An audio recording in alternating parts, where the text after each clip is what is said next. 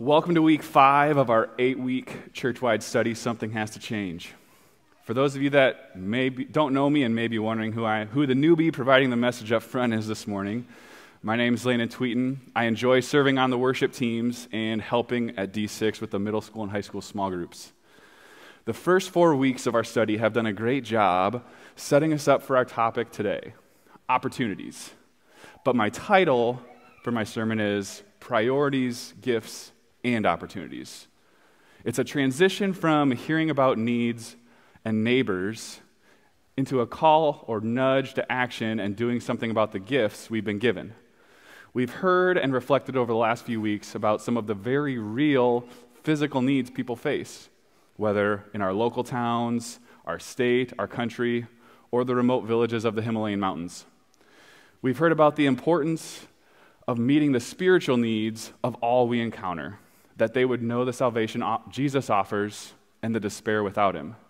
And we've discussed how, in some circumstances, it can be a struggle to determine which of those types of needs is more important, more critical to address. Finally, last week, we looked in depth at the Good Samaritan parable to give us insight into the who our neighbor is that we're called to love others, as we do ourselves the conviction we should, of which should make us all realize that something in our hearts has to change if we're not willing to care for or love everyone, regardless of our relationship, our history, our prejudices we may have with them. Which leads to one stark question What does this confrontation mean to us, and how do we move forward with this conviction and the call to action that we're given? As we look at that question and many other questions that confronted me while contemplating what to put in the message this morning, if you'd like to open your Bibles, we'll be exploring Luke chapter 12 to find the responsibility we're given. The first part of Luke 12 that we're going to look at are verses 13 to 21. This section is titled The Parable of the Rich Fool. It reads Someone in the crowd said to him, Teacher, tell my brother to divide the inheritance with me. Jesus replied, Man, who appointed me a judge or arbiter between you? Then he said to them, Watch out and be on your guard against all kinds of greed. Life does not consist in an abundance of possessions. And he told them this parable The ground of a certain rich man yielded an abundant harvest. He thought to himself, What shall I do? I have no place to store my crops. Then he said, This is what I'll do I will tear down my barns and build bigger ones and there I will store my surplus grain. And I will say to myself, You have plenty of grain laid up for many years. Take life easy, eat, drink, and be merry. But God said to him, You fool, this very night your life will be demanded from you. Then who will get what you have prepared for yourself? This is how it will be with whoever stores up things for themselves, but is not rich toward God. Again, as I said at the beginning, we're going to talk about opportunities today. But the first thing that sticks out to me from this parable is priorities. I love the way the King James Version translates the interaction. Verse 13 is, And one of the company said unto him, Master, speak to my brother that he may divide the inheritance with me. Now, this may seem like a slightly odd request of Jesus to oversee dividing an inheritance, but in that time, the rabbis would settle disputes within the Jewish society. So this man was coming forward, recognizing Jesus as a teacher of Israel. However, Jesus sees the man's heart and declines to be drawn into the situation. Instead, Jesus makes a bit of an example to the man to caution the crowd against greed, which is one translation of the Greek word apistia. Again, in the King James Version, we see another translation of the word apistia in verse 15 as Jesus speaks. And he, which is Jesus, said unto them, Take heed and beware of covetousness. For a man's life consisteth not of the abundance of the things which he possesseth. Right? So, covetousness. It's not just a greed and wanting to hold on to things, but it's that wanting to hold on to it above all other things, caring about that as your biggest priority. So, Jesus is warning us against wanting more than we may have or more than we're owed but he's also providing a bit of insight that our life is worth more, way more, than the stuff that we have. But this man's heart betrays his intentions and his desires because his priorities are not well placed. Next, in the parable, Jesus talks about a rich man that's more concerned about expanding his storage from an abundant harvest than is, he is doing something with that surplus for the community around him. This rich man is focused on building up his barns, this wealth of his own, and almost preemptively congratulating himself on a lush retirement years. He's planning for when he takes life easy, eating, drinking, and having a merry old time. This daydream seems like a great plan for him and maybe his family, but what is he doing with this God given blessing, this abundant harvest for his neighbor? This rich man is so focused on his own wealth and selfish ambition that when God steps in with the reality check nobody wants to hear, but we do need to hear occasionally, it begs the question of what opportunities are we not seeing God place before us? And it's a very, very sobering reminder that it's God's plan and not ours that matters.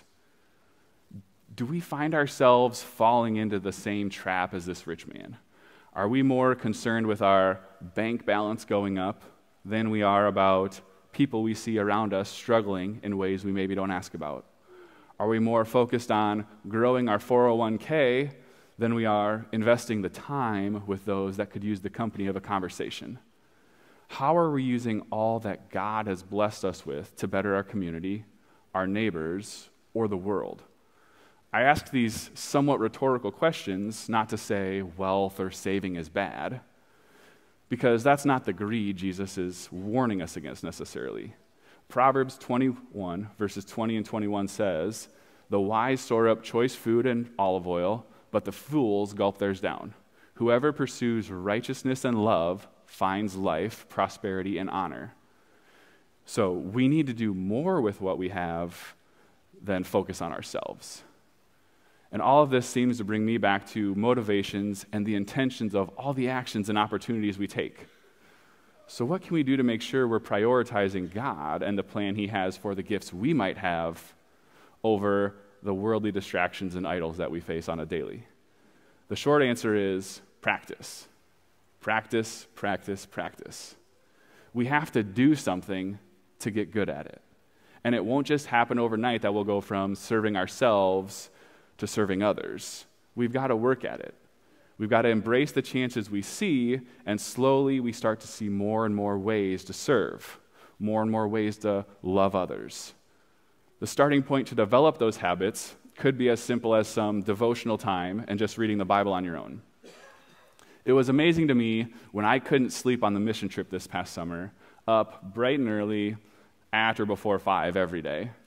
I grabbed my phone, some paper, and a pen, and just sat in the sanctuary with my headphones on. I had Abide and You've Already Won just on repeat, listening to them. I spent some good time just scrolling through my Bible app, looking at all the different verses that I have highlighted. I've highlighted them at some point because I felt they were important and they should be meaningful to me. So I took those verses and wrote some encouraging messages for others on the trip. That way they could see them a day or two later and just hopefully be uplifted. And then the best part about that was, without fail, four or five times during the day, some of those verses that I'd looked at in the morning that were fresh in my mind were referenced or applicable throughout the day for me to see God working. Odds are, if I hadn't spent that Devo time in the morning in the Word, those opportunities would have passed me by.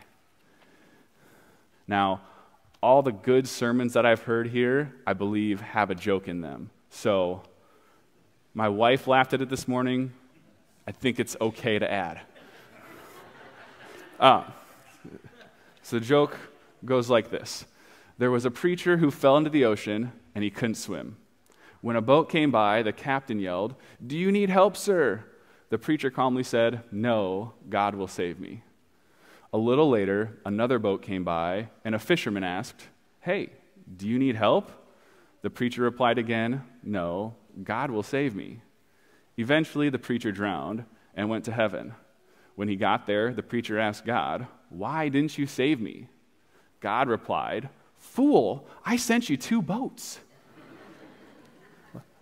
And that's for me, if, if it's not at the front of our mind, if we don't see God working, we're going to miss those opportunities.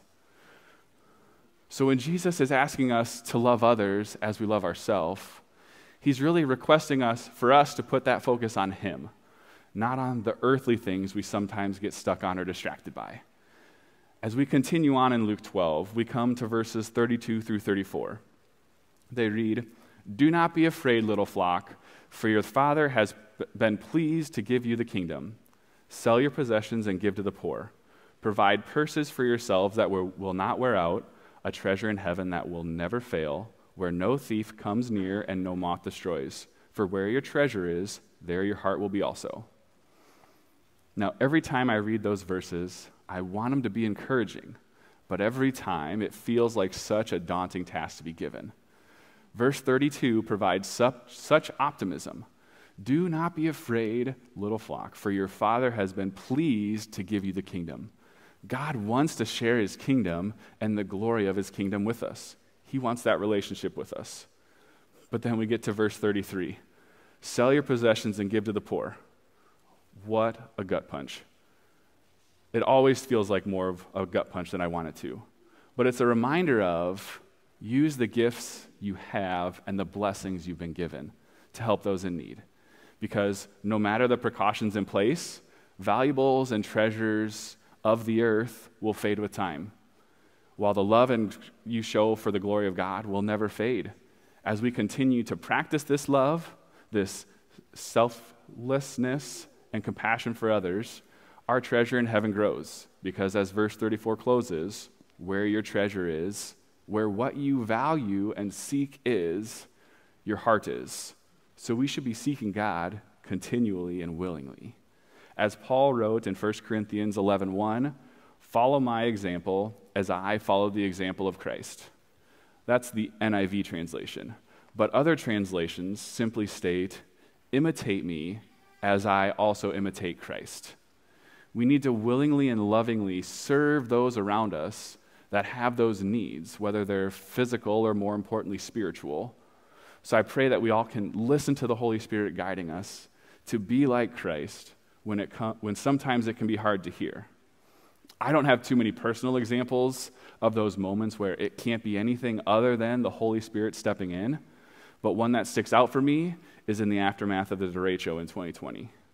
Despite the craziness 2020 brought, having two young kids at home and a third a week away, I was fortunate enough to go help clear yards of debris in Midway. The Saturday morning started off well, helping at a couple houses with a team chainsaw. We climbed on some roofs, cleared some debris off there, got all the branches to the ditch for a couple yards, but then the people I was working with had to leave and had dispersed for other activities that they had to get to that day, other obligations. So I was left with the decision because it wasn't lunchtime yet. Do I go home early, pat myself on the back for a good couple hours of work?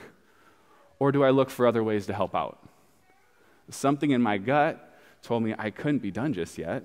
So I went to the Sankey's house because they were kind of the hub for some of the work being done in Midway and in their surrounding area. So as I stood in their yard chatting, killing time, trying to figure out where I could help next, up drives this pickup truck hauling a trailer with a skid steer Come in to help wherever needed. Prayer answered. I went with them to a nearby cul-de-sac to help clear some yards and got to know their family a bit. Now, I say family because this farmer and his wife brought a full truck with three of their four kids, all aged eight and under. They'd driven for three hours. They answered a call for help with no plans of where to sleep or what their weekend would look like. They just came to help those in need. So naturally, I did what any normal person would do with two kids and an extremely pregnant wife at home, and I offered for them to stay at our house. My wife said yes, so it turned out to be an amazing and productive weekend, clearing all this derecho damage from yards and roofs. But how different would that weekend have looked if even one of the people involved hadn't stepped at the opportunity that they had been presented. God works good things when we're faithful to his call. Those that step at God's opportunities are blessed in return. The last piece of Luke 12 that we're going to look at provides another reminder of the diligence with which we need to be seeking the opportunities. Luke 12, verses 42 through 48. The Lord answered, Who then is the faithful and wise manager, whom the master puts in charge of his servants to give them their food allowance at the proper time? It would be good for that servant, who the master finds doing so when he returns. Truly I tell you, he will put him in charge of all his possessions.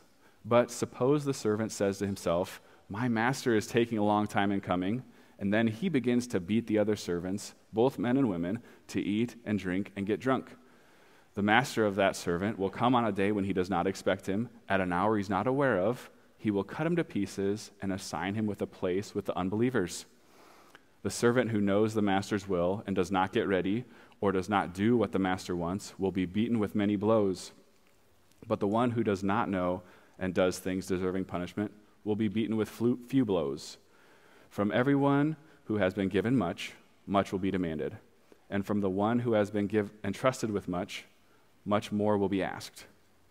How is that for a bit of conviction to stay on task? We know God's will for us to love Him, love others, and make, disciples of Jesus. It's our church's mission, mission statement, right?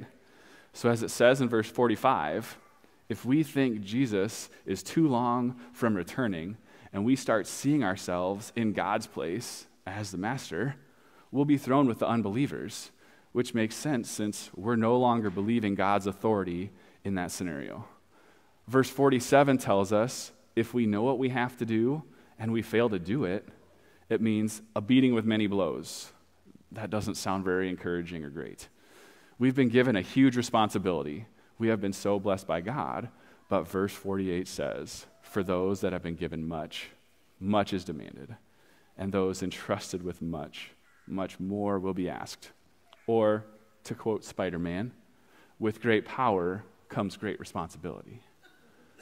Within our small group, we contemplated over, that question, over this question what would you do if you knew Jesus was coming back next week?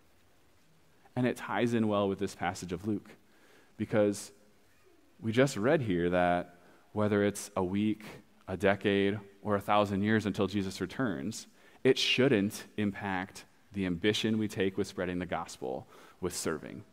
It may impact certain aspects of our confidence or the urgency with the message, but should it? Why does it? We have a daunting mission to use our gifts to further God's kingdom, not only in our local communities, but wherever we may go or be called to. Each of us is a part of a greater whole, and each of us brings our different gifts to the table. So, not everyone's going to see the same opportunities to grow the kingdom, but all the opportunities are equally important. Whether your gift is comforting others, or discernment, leadership or evangelizing, administration or teaching, problem solving or serving.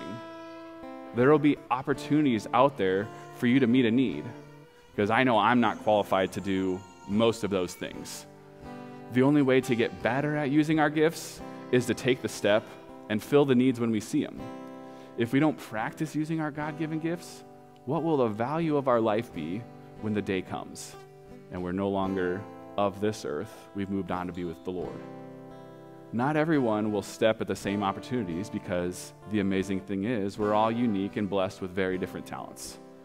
So we need to be watchful for the ways we can further God's kingdom because sometimes it's only one certain person that's given a responsibility.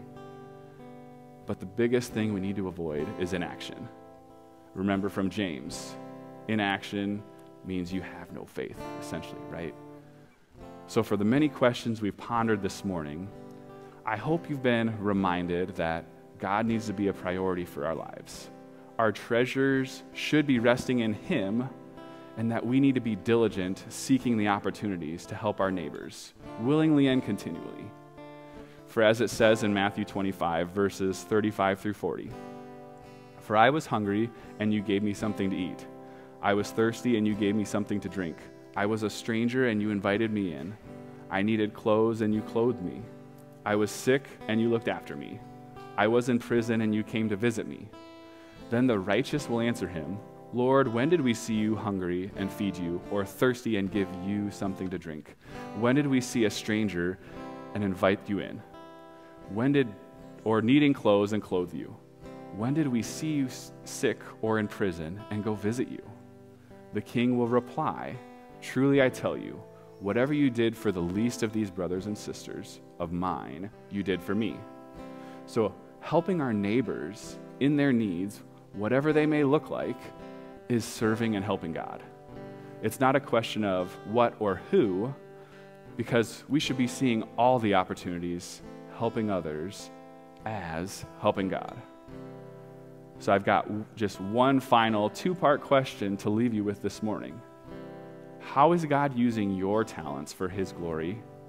And what new opportunities will you seek this week, this month, or this year for God to continue working good through you.